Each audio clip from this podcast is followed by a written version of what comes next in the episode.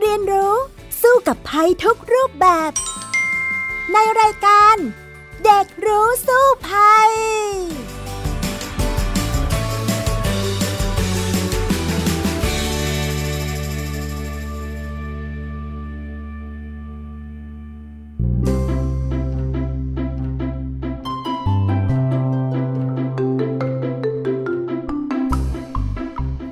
สวัสดีค่ะ คุณผู้ฟังคะต้อนรับเข้าสู่รายการเด็กรู้สู้ภัยค่ะ กับดิฉันดารินกำเนิดรัตน์นะคะ วันนี้มากับน้องฟีนิกซ์สุภาพบงกตโวกเมอร์นั่นเองค่ะ สวัสดีค่ะฟีนิกซ์ค่ะ สวัสดีค่ะ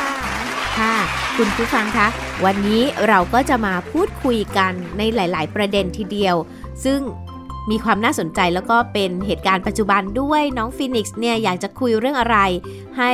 พวกเราได้ฟังกันในวันนี้ล่ะคะ ค่ะในวันนี้นะคะ ช่วงนี้เราก็จะเห็นว่ามีการประท้วงหรือว่าชุมนุมกันเกิดขึ้น ซึ่งมีผู้บาดเจ็บด้วยจากเหตุการณ์นั้น แล้วก็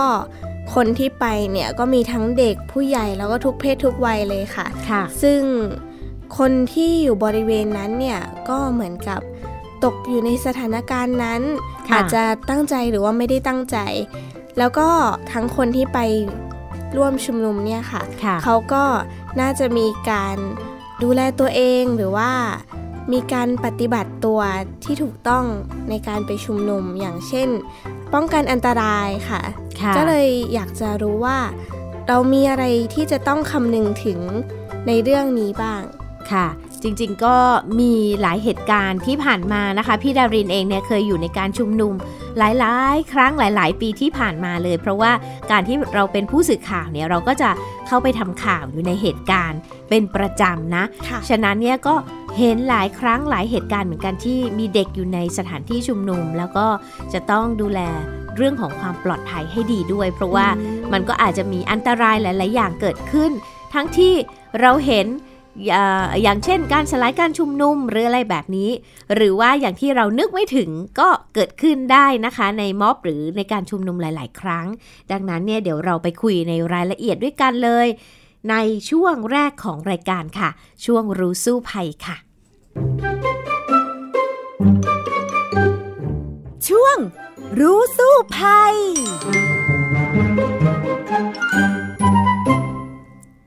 คุณผู้ฟังคะวันนี้รายการเด็กรู้สู้ภัย จะคุยกันในเรื่องของการป้องกันตัวเองให้ปลอดภัยในสถานการณ์การชุมนุมนะคะ เอาละค่ะฟินิกส์คะน้องฟินิกส์เนี่ยคิดยังไงกับเรื่องนี้บ้างล่ะคะค่ะฟินิกก็รู้สึกว่าเป็นห่วงคนที่ไปชุมนุมนะคะ เพราะว่าจากที่เห็นเนี่ยก็มีการใช้แรงดันน้ำแล้วก็เห็นว่ามันมีอันตรายเยอะแยะมากมายเลยค่ะ นั่นก็คือการสลายการชุมนุมนั่นเองนะ ก็คงจะต้องเล่าให้ฟินิกซ์และก็คุณผู้ฟังฟังนะคะว่าจากประสบการณ์ที่พี่ดารินเนี่ยเคยไปร่วมทำข่าวในการชุมนุมหลาย ๆ ครั้งเนี่ยค่ะ ก็จะเห็นว่าในการชุมนุมทุก ๆ ครั้งเนี่ยก็จะมีคนอยู่หลาย ๆ กลุ่มหลายประเภททีเดียว กลุ่มที่ ตั้งใจจำนวนมากเลย อยากจะมาเรียกร้องสิ่งที่พวกเขาต้องการ ต่อผู้มีอำนาจเช่นรัฐบาลอะไรแบบนี้นะ ก็มีเป็นจำนวนมาก แต่มันมีอีกกลุ่มหนึ่งที่อาจจะเรียกว่าเป็นกลุ่มที่ไม่หวังดีหรือเป็นกลุ่มคนที่อยากใช้ความรุนแรงเนี่ยก็อาจจะแทรกซึมอยู่ในการชุมนุมได้ ต้องยอมรับนะว่าในการชุมนุมแต่ละครั้งเนี่ยไม่สามารถที่จะไปฟิกซ์ได้นะว่าคนที่เข้ามาในการชุมนุมเนี้ย จะเป็นคนที่เราสามารถควบคุมได้ร้อยเปอร์เซ็นต์ค่ะ ไม่ว่าคุณจะเป็นแกนนำคนไหนก็ตาม จะมีปฏิบัติการในการดูแลมีกาดขนาดไหน แต่ว่าหลาย ๆ ครั้งเนี่ยค่ะ บางครั้งกาดเองนั่นแหละเป็นคนที่ใช้ความรุนแรงก็มีอ่าแล้วก็อารมณ์ด้วยนะของคนที่อยู่ในม็อบอะบางครั้งเนี่ยพอฟังการปราศัยไปเยอะ ๆ เข้าเนี่ย มันเกิดอารมณ์ฮึกเหิม เกิดความรู้สึกอยากทำความรุนแรงขึ้นมา แล้วก็อาจจะเกิดขึ้นได้ ฉะนั้นเนี่ย มันก็เลยสุ่มเสี่ยงที่จะทำให้เกิดการสลายการชุมนุมนะคะ เพราะว่าการสลายการชุมนุมของตำรวจเนี่ยก็จะเกิดขึ้นได้ตามหลักสากล ก็คือว่าถ้าหากมีความรุนแรงเกิดขึ้นจากผู้ชุมนุม ก่อให้เกิดความสูญเสียไม่ว่าจะเป็นทรัพย์สิน หรือทำความรุนแรงให้เกิดขึ้นในเรื่องราวในสถานที่นั้นๆน่ะฉะนั้นเนี่ยตำรวจก็จะสามารถใช้ เช่น ปืนแรงน้ำปืนฉีดน้ำนี่แหละ อันนั้นนะเป็นขั้นตอนแรกค่ะและยังมีขั้นตอนที่รุนแรงมากกว่านั้นอีกด้วยนะฟินิกซ์โอ้โหในการที่จะเอ่อสลายการชุมนุมนะคะ อืม นี่ฟินิกซ์ก็เห็นว่าแรงดันน้ำมันแรงแล้วนะคะ อืม ค่ะทั้งอย่างนั้นเนี่ยอาจจะมาคุยกันเรื่องของปืนฉีดน้ำแก๊สน้ำตา แล้วก็แรงดันน้ำก่อนไหมอันนี้ขั้นตอนแรกของเขาเลยนะคะฟินิกซ์คะได้ค่ะค่ะกรณียกตัวอย่างที่ผ่านมาหลาย ๆ ปีค่ะ ถ้าเกิดว่าเรา ตกอยู่ในสถานการณ์ที่เจ้าหน้าที่ใช้มาตรการสลายการชุมนุมเนี่ย เราควรจะปฏิบัติตัวอย่างไรคะพี่ดาริน อะ เราก็สมมุติว่ามาตรการแรกเลยนะ ที่พี่ดารินบอกว่าขั้นแรกที่เขาจะสลายเนี่ย แน่นอนว่าเขาจะบอกก่อนจะเตือนก่อนว่าจะสลายการชุมนุมแล้วนะอะเตือนแล้วยังไม่สลายไปเอง เขาก็จะใช้แก๊สน้ำตานะคะ หรืออย่างที่เราเห็นล่าสุดเนี่ยก็คือ ปืนฉีดน้ำแล้วก็มีการใส่สารเคมีเข้ามาในลักษณะแก๊สน้ำตาด้วยอย่างเงี้ยค่ะค่ะ เอาอธิบายเรื่องของแก๊สน้ำตาก่อน แก๊สน้ำตาเนี่ยค่ะ มันก็เป็นอาวุธทางเคมีอย่างหนึ่งนะคะ ซึ่งถ้าใช้สารเคมีที่รุนแรงเนี่ยสามารถทำร้ายให้ถึงตายได้ แต่ว่าในหลักการสากลในการสลายการชุมนุมเนี่ยเขาจะไม่ใช้สารเคมีที่ทำให้ถึงตายอยู่แล้ว เพียงแค่ทำให้เกิดการระคายเคืองที่ ตาปากแล้วก็คอแล้วก็ระบบทางเดินหายใจแล้วก็ผิวหนังนะคะ ซึ่งก็มีหลากหลายเนาะสารเคมีที่เขาเอามาใช้เป็นสารตั้งต้นในการทำแก๊สน้ำตาขึ้นนะคะค่ะอาการที่จะเกิดขึ้นเมื่อได้รับแก๊สน้ำตาเนี่ยค่ะ ถ้าสัมผัสเนี่ย ก็จะรู้สึกว่าที่ตาเนี่ยแสบตามากเลย ตาแดงน้ำตาไหลมองเห็นภาพไม่ชัดนะคะ ขณะที่ทางเดินหายใจของเราเนี่ยจะเกิดอาการแสบร้อนจมูก บางครั้งบางรายเนี่ยแพ้เนอกก็บวมเลยนะคะอ่าระบบที่บริเวณปากย่อยอาหารนี่ก็จะแสบปากแสบคอกลืนลำบากบางคนเนี่ยน้ำลายยืดเลยค่ะอ่า ซึ่งแก๊สน้ำตาบางชนิดเนี่ยทำให้อาเจียนด้วย แล้วก็ผิวหนังอาจเป็นผื่นแดงได้นะคะ แล้วถ้ายังฝืนอยู่อีกนะ เช่นว่า โดนไปแล้วเราแล้วยังไม่รีบหนีออกไปจากสถานที่ที่มีแก๊สน้ำตาหรือว่าน้ำที่มีอ่าสารเคมีเหล่านี้ปนอยู่นะค่ะมันอาจจะทำให้เกิดเกิดการระคายเคืองเยอะๆนะคะ ซึ่งเขาเรียกกันว่าเป็นอาการที่ได้รับแก๊สน้ำตานานเกินไป อาจทำให้ตาบอดได้โอ้โหอ่าตาหรือบดหรือนะคะ ถ้ารับบ่อยๆ เช่นค่ะอ่าโดนไปครั้งหนึ่งแล้ว เดี๋ยวโดนอีกโดนอีกหลาย ๆ ครั้งเนี่ย อาจทำให้เป็นต้อหินได้หรือตาบอดถาวรได้เหมือนกันอ๋อฉะนั้นเนี่ยถ้าหากว่าเราได้รับเนี่ยเราก็จะต้องป้องกันตัวเองรีบถอยห่างค่ะอย่าไปอย่าไปสู้กับแก๊สน้ำตาเหล่านี้ หรือว่าสารเคมีเหล่านี้นะเพราะมันเป็นอันตราย ดังนั้นเนี่ย จะต้องรู้วิธีป้องกันตัวโดยเฉพาะค่ะเด็กๆนะ เราอาจจะไม่มีความรู้ในเรื่องนี้มากนักฉะฉะนั้นเนี่ยเขาแนะนำนะคะว่าทันทีที่รู้ตัวว่าโดนแก๊สน้ำตาแล้ว หรือว่าน้ำที่มีแก๊สน้ำตาแล้วให้ตั้งค่ะสติให้ดี แล้วรีบออกจากพื้นที่นั้นให้เร็วที่สุด หาพื้นที่ที่โล่งๆ ที่มีอากาศบริสุทธิ์นะถ้ากรณีเป็นแก๊สแล้วก็ถ้าหากว่าถูกแก๊สน้ำตาเอ่อแล้วนะคะ แล้วมันเป็นแก๊สเนี่ยก็ให้หนีไปทางต้นลม อย่าให้หนีไปทางลมนะ เพราะว่าแก๊สมันก็จะตามเราไปได้อยู่นะมอ่าแล้วนอกจากนั้นแล้วเนี่ยพยายามขึ้นที่สูงเอาไว้ค่ะ เพราะว่าแก๊สน้ำตาที่เป็นแก๊สเนี่ยมันจะหนักกว่าอากาศดังนั้นมันจะลอยต่ำๆนะคะค่ะอ่าแล้วถ้าเกิดว่ามันถูกปล่อยในอาคาร ก็ต้องรีบออกจากอาคารนั้นทันทีนะคะอืมเพราะว่าไม่อย่างนั้นเดี๋ยวสัมผัสนานเกินไปจะเป็นอันตรายได้ค่ะอ่า แล้วถ้าหากว่าจำเป็นต้องชุมนุมต่อ ก็ให้หาพื้นที่พักหรือหาจุดนัดพบใหม่ ที่มันหลีกเลี่ยงแก๊สน้ำตานะคะ ซึ่งถ้ามั่นใจว่าสัมผัสไปแล้วแก๊สน้ำตารู้สึกระคายเคืองแล้วล่ะ ให้รีบเปลี่ยนเสื้อผ้าทันทีอาบน้ำล้างให้หมดค่ะ เพราะว่าน้ำนี่ก็ชชำระล้างไปได้ ถ้าหากว่าเขาใช้สารเคมีที่ไม่ได้มีความรุนแรงมากเนี่ย มันก็จะไม่เป็นอันตรายใด ๆ แต่ว่าเราจะต้องรีบล้างหน้ารีบล้างตัวทั้งหมดที่สัมผัสสารออกนะค่ะ โดยเฉพาะเสื้อผ้าที่ปนเปื้อนแก๊สน้ำตาแล้วเนี่ยอาจทำให้ระคายเคืองซ้ำได้นะคะ ดังนั้นเนี่ยเขาบอกว่าจะจะดึงออกเนี่ยอย่าดึงออกทางศีรษะเหมือนเราถอดเสื้อปกตินะ แต่ให้ใช้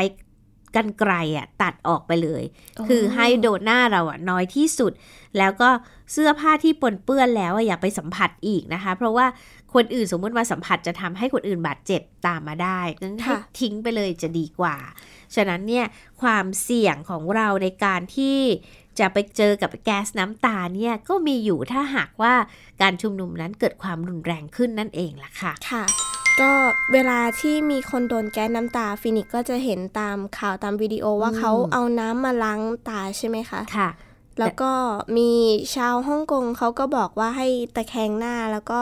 ให้น้ำไหลผ่านตาไปสองสองข้าง อ่า อันนั้นก็จะเป็นการคล้ายๆปฐมพยาบาลเบื้องต้นนะ แต่ที่แนะนำก็คือมันยังติดได้ไง สมมุติว่าแก๊สน้ำตา มันก็ติดทั้งตัวเสื้อผ้าเหล่านี้ มันยังก่อให้เกิดการระคายเคืองซ้ำได้อยู่ ฉะนั้นเนี่ย ก็ ก็ควรที่จะรีบออกไป และล้างหน้าล้างตานั้นถูกต้องแล้ว แล้วก็ยังต้องอาบน้ำล้างทุกอย่างออกแล้วเอาเสื้อผ้าออก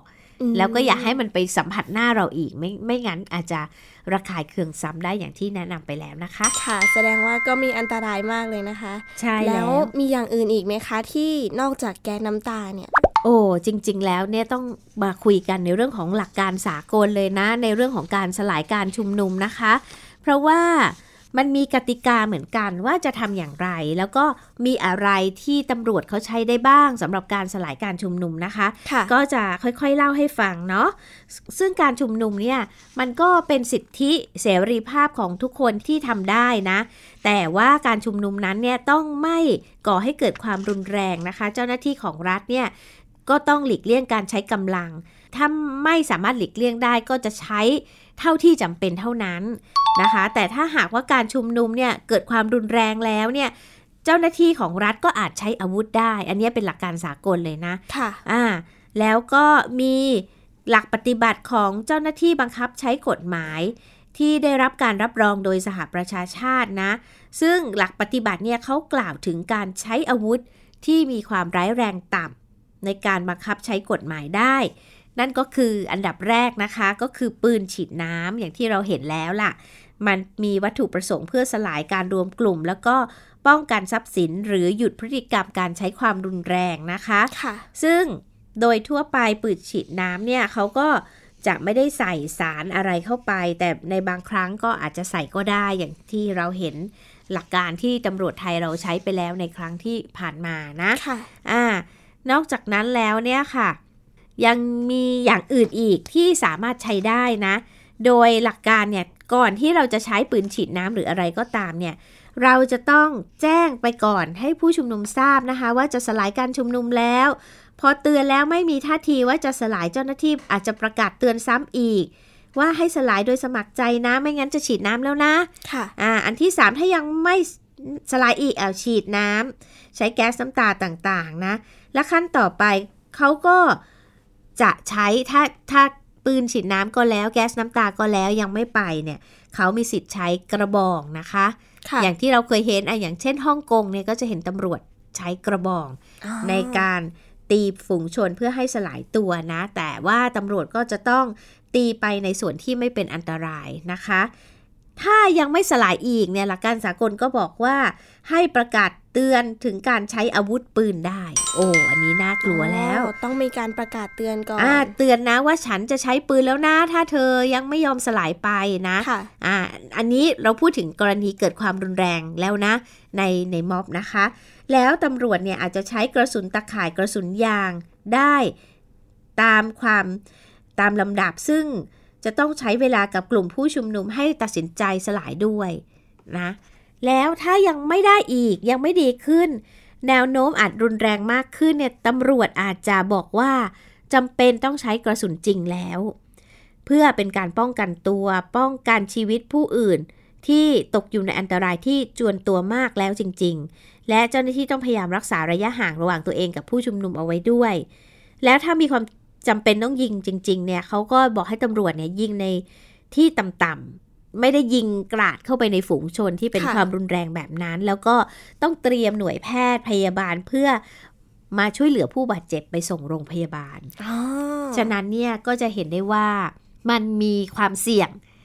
ที่จะอาจจะเกิดความรุนแรงขึ้นนะอย่างที่บอกแล้วนะคะ เรามาด้วยเจตนาดีแหละ แต่อาจจะมีกลุ่มผู้ไม่หวังดี หรือว่ากลุ่มคนที่มีอารมณ์รุนแรงแล้วอ่าใช้กำลังขึ้นมา ก็อาจจะทำให้เกิดความเสี่ยงที่เด็กๆ หรือเยาวชนนั้นอาจจะต้องเผชิญกับการสลายการชุมนุมในระดับต่างๆ ซึ่งก็มีตั้งแต่เบาไปหาหนัก อย่างที่เล่าให้ฟังแล้ว ดังนั้นเนี่ยก็ต้องระมัดระวังตัวให้ดีเหมือนกันค่ะ อย่าให้มีความรุนแรงไม่อย่างนั้นเนี่ยการสลายการชุมนุมก็จะสามารถทำได้นะคะค่ะ พูดถึงเด็กๆ แล้วก็นึกถึงน้องตัวน้อยๆค่ะอืมฟินิกก็เห็นว่าเขามีการไปอยู่ในพื้นที่ที่มีการชุมนุมค่ะ แบบนี้เราจะมีวิธีที่จะเซฟน้องไหมคะเพราะว่าค่ะสำหรับเด็กเนี่ยเขาก็น่าจะยังไม่ได้เข้าใจอะไรตรงนี้มาก อะอันนี้พี่ดารินก็เล่าให้ฟังในสถานการณ์หลาย ๆ ครั้งที่เคยเห็นในการชุมนุมด้วยประสบการณ์จริงที่ผ่านมานะค่ะหลายครั้งบางครั้งเนี่ยผู้ปกครองเนี่ยเขาจะจูงลูกลูกๆที่เป็นเด็กเล็กๆอะค่ะ เข้าไปในการชุมนุมด้วยซึ่งเด็กเล็กนั้นไม่มีทางเข้าใจ ถึงสถานการณ์หรือสิ่งที่พูดคุยกันอยู่ในการชุมนุมอยู่แล้ว หลายครั้งเนี่ยก็จะเห็นว่าการชุมนุมก็จะมีการใช้อารมณ์รุนแรง ใช้ภาษา ใช้คำพูดที่รุนแรงด้วย ซึ่งน่าจะเป็นตัวอย่างที่ไม่ค่อยดีเท่าไหร่ ให้กับเด็กเล็ก ๆ เหมือนกันนะคะ ฉะนั้นเนี่ยพี่ดารินเองก็ไม่แนะนำเนาะเพราะว่านอกจากสิ่งที่เด็กต้องไปเผชิญกับความเครียด ซึ่งเด็กเล็กไม่ควรจะไปเผชิญแบบนั้นค่ะแล้วเนี่ยก็ยังมีความเสี่ยงอันตรายด้วย เพราะว่าถ้าเกิดเหตุความรุนแรงขึ้น มีการสลายการชุมนุมขึ้นเนี่ยค่ะ เด็กเล็กเนี่ยก็จะมีความเสี่ยงอ่าอ่าแล้วจริงๆเนี่ยเขาก็มีกฎหมายในการคุ้มครองสิทธิเด็กอยู่แล้วนะ ผู้ค่ะปกครองเนี่ยก็ไม่ควรจะพาเด็กไปในสถานที่เสี่ยงอันตราย อย่างเช่นถ้าเป็นเหตุการณ์การชุมนุมที่ล่อแหลมจะมี การอ่าสลายการชุมนุมมีเหตุรุนแรงเกิดขึ้นเนี่ยก็ไม่แนะนำเลยนะคะ ที่จะพาเด็กๆไป หรือบางครั้งเนี่ยเอ่อเคยเห็นในบางเหตุการณ์เหมือนกัน มีการเอาเด็กเนี่ยเอาไปไว้ข้างหน้าม็อบ ในระหว่างที่ตำรวจจะมาสลายการชุมนุมเพื่อให้เป็นโล่มนุษย์อันนี้ก็ยิ่งเป็นสิ่งที่ไม่ควรกระทำอย่างยิ่งนะ เพราะว่าเอ่อเด็กนั้นเนี่ยเขาไม่รู้เรื่องอะไรอะค่ะ ดังนั้นเนี่ยถ้าเป็นไปได้ พยายามอย่าพาเด็กเล็กไปเลยค่ะ เพราะว่าเด็กนั้นเนี่ยมีความเสี่ยงอันตรายมากที่สุดเมื่อเกิดเหตุการณ์ความรุนแรงที่เราไม่คาดฝันขึ้นได้นะคะอืมยิ่งถ้าเกิดว่าเราพาน้องไปโดนลูกหลงอะไรขึ้นมา มันอืมก็จะมีเอฟเฟกต์ที่มากกว่าเราเองใช่ไหมคะ ใช่ค่ะ เพราะว่าเด็กนั้นไม่รู้ว่าจะต้องป้องกันตัวเองอย่างไร ให้รอดพ้นจากสถานการณ์ในลักษณะนั้นได้นะคะ ฉะนั้นต้องระมัดระวังกันให้ดีเลยทีเดียวสำหรับ คุณผู้ปกครองค่ะที่จะพาเด็กเล็ก ๆ ไปค่ะใครอยากไปจริง ๆ ก็ไปแป๊บหนึ่งเห็นท่าไม่ดีรีบออกมาซะดีกว่าเพื่อความปลอดภัยของเด็กนะคะค่ะ แล้วถ้าเกิดว่าเป็นกรณีที่เราอาจจะอาศัยอยู่แถวนั้นหรือว่าผ่านไปแถวนั้นพอดีอืมแล้วจากล่าสุดนะคะ ก็อาจจะมีการปิดรถไฟฟ้า รถไฟใต้ดินอะไรแบบนี้ค่ะค่ะเราจะสามารถหาที่หลบหรือว่าทำยังไงได้บ้างคะพี่ดาริน อ่าเราก็คงจะต้องดูถ้าหากว่าเราบังเอิญไปติดอยู่ในสถานที่การชุมนุมอย่างเงี้ยค่ะ ว่าสถานที่ไหนจะเป็นที่ปลอดภัยมากที่สุดนะคะค่ะอ่าสมมุติว่าเอ่อเขาปิดรถไฟฟ้าไปแล้ว แล้วเอ่อเราอยู่ในสถานที่นั้นมีอาคารไหนที่เราเข้าไปหลบก่อนได้ไหมรอให้เหตุการณ์สงบผ่านไปแล้วเราค่อยไป หรือเราสามารถเดินออกไป สู่เส้นทางอื่น เพื่อที่จะหลีกเลี่ยงจากการชุมนุมหรือความเสี่ยงนั้นได้ไหมค่ะเราก็ควรจะทำนะคะ เพราะว่าเราไม่สามารถคาดเดาได้ว่าจะเกิดอะไรขึ้นในการชุมนุมหลายครั้ง เกิดความรุนแรงขึ้นโดยไม่ได้ตั้งใจ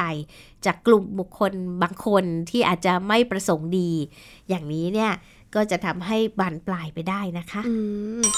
ค่ะพี่ดารินสำหรับถ้าเกิดว่าเราอยากจะไปร่วมสถานการณ์ชุมนุมเนี่ยแล้วเราควรจะรู้อะไรบ้างคะเพื่อที่จะเตรียมตัวไปให้เหมาะสมกับสถานการณ์เอ ถ้าอย่างนี้เนี่ย เดี๋ยวไปคุยกันต่อในช่วงต่อไปดีไหมคะ นั่นก็คือช่วงรู้แล้วรอดนั่นเองค่ะ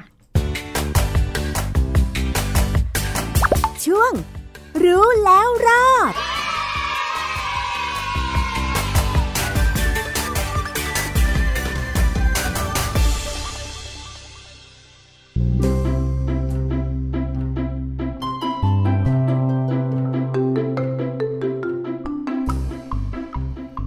ถึงช่วงรู้แล้วรอดแล้วนะคะ มาคุยกันต่อนะคะ ถ้าหากว่าเราอยู่ในสถานที่ชุมนุมแล้วเนี่ยเราก็จะต้องดูแลความปลอดภัยของตัวเราให้ได้มากที่สุดนะคะฟินิกส์คะค่ะ แล้วก็ก่อนที่เราอาจจะไปชุมนุมนะคะฟินิกก็อยากรู้ค่ะว่ามันมีอีกเรื่องหนึ่งที่ก็จำเป็นเหมือนกันคือเรื่องการแต่งกายค่ะ เราควรจะแต่งกายแบบไหนถึงจะเหมาะกับพื้นที่เสี่ยงคะ อ่าถ้าเรามีความเสี่ยง ถ้าเรารู้ว่า เอ๊ะไม่รู้ว่าจะมีการสลายการชุมนุมไหม เราอาจสัมผัสแก๊สน้ำตาอย่างที่เราคุยกันไปตอนแรกได้เนี่ยพี่ดารินก็แนะนำว่าใส่เสื้อผ้าให้มิดชิดค่ะคล่องตัว รองเท้าที่ใส่นี่นะ ก็ให้เป็นรองเท้าที่เดินสะดวกเราคงไม่ใส่ส้นสูงไปในการชุมนุมใช่ไหมใช่ค่ะอาจจะเป็นรองเท้าผ้าใบนะคะ เวลาถ้าหากว่าเราจะต้องหนีออกไปหรือวิ่งออกไปเนี่ย ก็จะได้ไปได้สะดวก มีหมวก มีร่มพกไป บางทีก็ต้องเตรียมเสื้อกันฝนไป ตัวนี้ก็อาจจะป้องกัน ถ้าหากว่าเขาฉีดน้ำที่มีสารเคมีเข้ามาเนี่ยก็จะป้องกันไม่ให้สัมผัสกับเสื้อผ้าของเรา ลดลดไปได้จำนวนหนึ่งนะ แต่พี่ดารินว่ามันก็ยังเข้าแทรกมาได้อยู่ดี เพราะว่าน้ำมันแรงมากใช่ไหมคะ ใช่ค่ะ แล้วก็ใครมีโรคประจำตัวยาก็จะต้อง พกไปด้วยไฟฉายอุปกรณ์จำเป็นทุกอย่างอะค่ะ ก็พกใส่เป้ไปอ่าแล้วก็ทำให้เรามีสัมภาระให้มันเบาที่สุดด้วยนะ เผื่อว่าจะต้องวิ่งออกมาเนี่ย ก็จะได้ไม่หนักเกินไป คิดว่าถ้าเตรียมตัวประมาณเนี้ย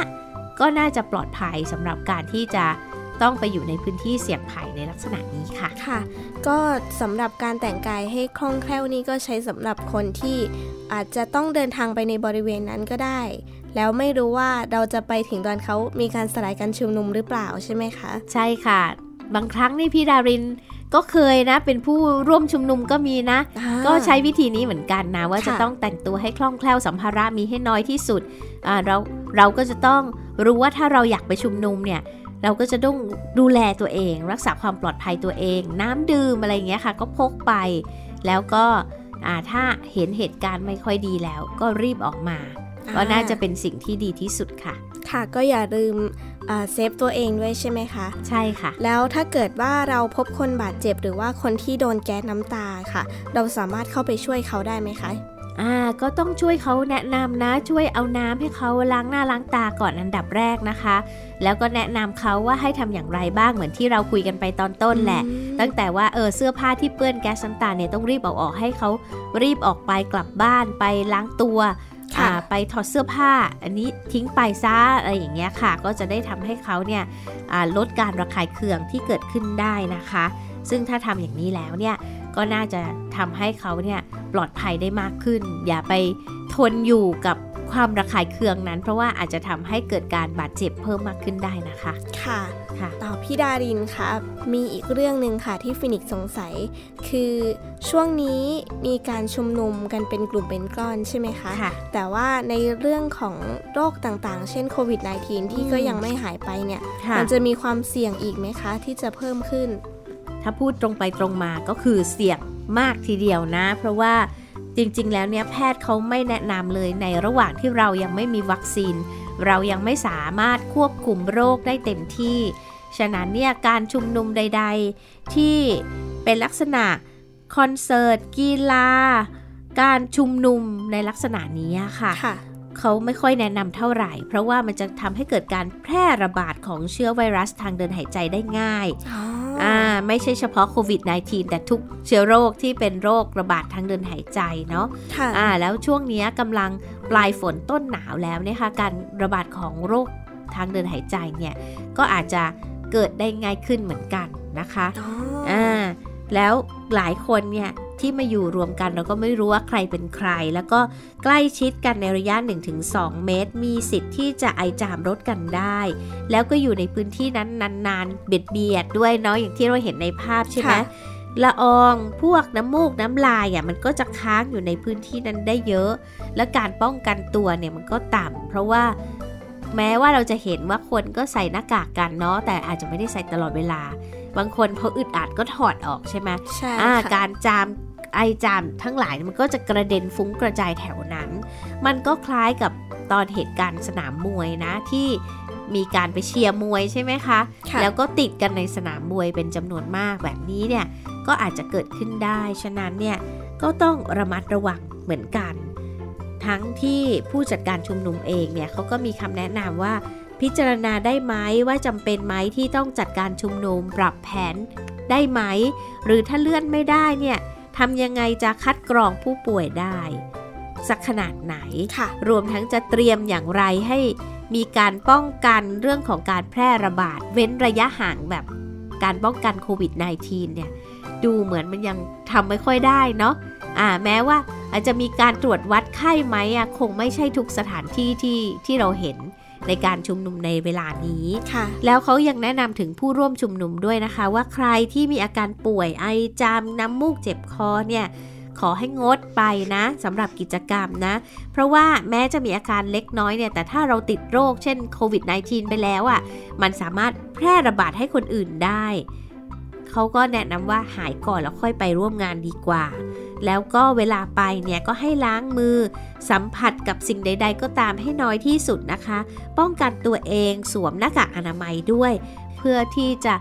ป้องกันฝอยละอองนะคะ ที่จะกระเด็นมาโดนเรา แล้วก็สังเกตอาการด้วยถ้าหากว่าเห็นผู้ร่วมชุมนุมมีอาการป่วยผิดปกติไอจามเยอะๆแล้วอะ่ะก็ต้องระมัดระวังอย่าไปใกล้เขานะ อ่าแล้วอย่าลืมนะคะว่ายังมีโรคอื่นๆด้วยค่ะที่สามารถติดต่อได้ในการชุมนุมนะคะน้องฟินิกซ์ทราบไหมคะอืมีอะไรบ้างคะอะอย่างแรกนะ มันก็คือโรคที่ติดจากอาหารและน้ำบางทีเราไปอยู่ในที่ชุมนุมอะค่ะ อาหารและน้ำเนี่ยอาจจะไม่ค่อยสะอาด ก็จะเป็นโรคได้สองเนี่ยโรคทางเดินหายใจเนาะนอกจากโควิด -19 ติดหวัดติดโรคทางเดินหายใจต่างๆเนี่ยตามมาได้ นอกจากนี้แล้วยังเครียดด้วยค่ะเวลาอยู่ในสถานการณ์นี้มันจะทำให้เราเครียดมากเลยค่ะขนาดพี่ดารินไปทำข่าวอยู่ในพื้นที่นะ ฟังไปฟังมาก็เครียดไปด้วยเหมือนกันนะอืมนอกจากนี้ก็ยังมีรายงานว่าอาจเกิดโรคไข้เลือดออกระบาดด้วยนะคะ ถ้าหากว่าพักค้างคืนชุมนุมอยู่กันนอนกินอยู่ตรงนั้นนานๆนอกจากนี้แล้วก็มีโรคหูอีกค่ะ เพราะว่าจะมีการใช้อุปกรณ์ขยายเสียงดังๆอย่างเงี้ยค่ะค่ะก็ จะทำให้เป็นอันตรายต่อหูได้เหมือนกันโอ้โรคผิวหนังอีกนะ ตามมาได้โรคประจำตัวของผู้ชุมนุมบางคนก็จะต้องเตรียมยาไปให้ดี และสุดท้ายโรคพิษสุนัขบ้า เชื่อไหมว่ามีรายงานว่ามีผู้ชุมนุมบางคนเนี่ยถูกสุนัขจรจัดกัดอ๋อแล้วก็เป็นโรคพิษสุนัขบ้าได้อย่างนั้นเนี่ยต้องระวังตัวรอบด้านเลยเหมือนกันนะคะ นั่นสิคะตรงนี้ก็ไม่ควรมองข้ามนะคะ ถ้าเกิดว่าเราจะไปจริง ๆ ก็ควรจะ ป้องกันตรงนี้ไว้ด้วย ใช่ค่ะ ก็จะต้องระมัดระวังตัว แล้วก็ดูแลความปลอดภัยตัวเองให้ดีที่สุด ในการไปร่วมชุมนุมต่างๆนะคะ ค่ะ เอาละค่ะวันนี้เวลาหมดลงแล้วสำหรับรายการเด็กรู้สู้ภัย ครั้งหน้ากลับมาคุยกันใหม่ก็แล้วกันนะคะ คุณผู้ฟังคะฟินิกส์คะค่ะ งั้นวันนี้ลาไปก่อนนะคะ สวัสดีค่ะ สวัสดีค่ะ